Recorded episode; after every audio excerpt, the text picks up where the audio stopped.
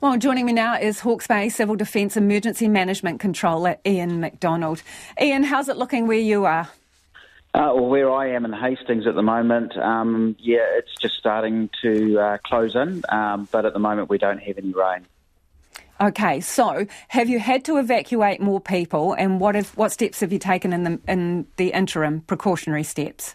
Yeah, so it's only Esk Valley at this stage, uh, and and look, we're going to be keeping a very close eye on things tonight, including having people out on the ground um, at some of the hot spots around uh, Waipawa, but also Heretaunga Plains here. Um, and and really, we've just we've just done all the planning. Everybody's on standby. Um, we're going to have people obviously here tonight, um, and and really, we're just ready to go if we need if we need it. And those people that you say are at hotspots, what's their role? Um, so their role is primarily around those areas where our uh, the flood control scheme or the stop banks was was compromised um, by during Gabrielle, and we haven't been able to uh, properly repair them yet. So so that's really their role is to keep an eye on the river to see whether it's rising, um, and then obviously report back um, so that decisions can be made. So basically, you're going old school manual because your sensors are out. Uh, not all of the sensors are out. Um, it's only uh, areas where um, we don't have a sensor that actually um, covers that particular spot. Um, but um, we've actually managed to get most of our sensors up and running again.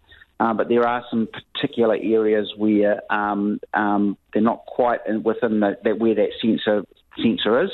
Um, so, so basically, we're just making sure that we uh, got all our bases covered. And they're out all night. Those people are they?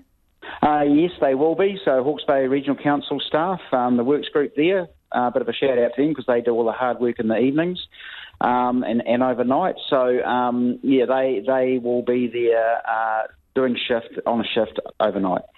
And Ian, what are your biggest concerns right now? Uh, well, uh, the biggest concerns is that we get more rain than um, than's forecast. I think if we get what's forecast, while we have concerns for Esk Valley in particular, um, hopefully the rest of uh, uh, Hawke's Bay, um, we won't get uh, any serious issues. But if we get a lot more rain, uh, and you talked about thunderstorms tomorrow as well, uh, localised downpours. Localised downpours can can be quite an issue, particularly when you've just you've still got silt flooding uh, and and such like. So I suppose that's my biggest concern at the moment. Um, got plenty of resources at the moment. Obviously, we're now fully activated and have been for a week and a half. We've got lots of New Zealand Defence Force here, um, et cetera, et cetera. So. Um, um, you know, we're in a good space if we do need to evacuate people. So, what's your message to, to people there listening to this? Uh, look, first and foremost, keep an eye on the weather forecast. Um, be aware of your surroundings. Um, if you live in a floodplain, uh, make sure that you're prepared to evacuate quickly if you need to. Uh, and um, if there are evacuation orders that do go out through the emergency mobile alerts, then act on those straight away. And then just finally, if you feel unsafe, if you if you feel worried by the situation tonight, just evacuate anyway. Uh, we have got evacuation centres that are open tonight. Um, and but you know we really encourage people to go to friends and family first. Obviously, just just just do it. Get a good night's sleep somewhere else. Um, you know if you're not feeling safe. Is there a particular time where you're expecting the risk to peak? Uh, no, not not really. I, I, think most of it though is is around sort of the midnight to, to early hours of the morning.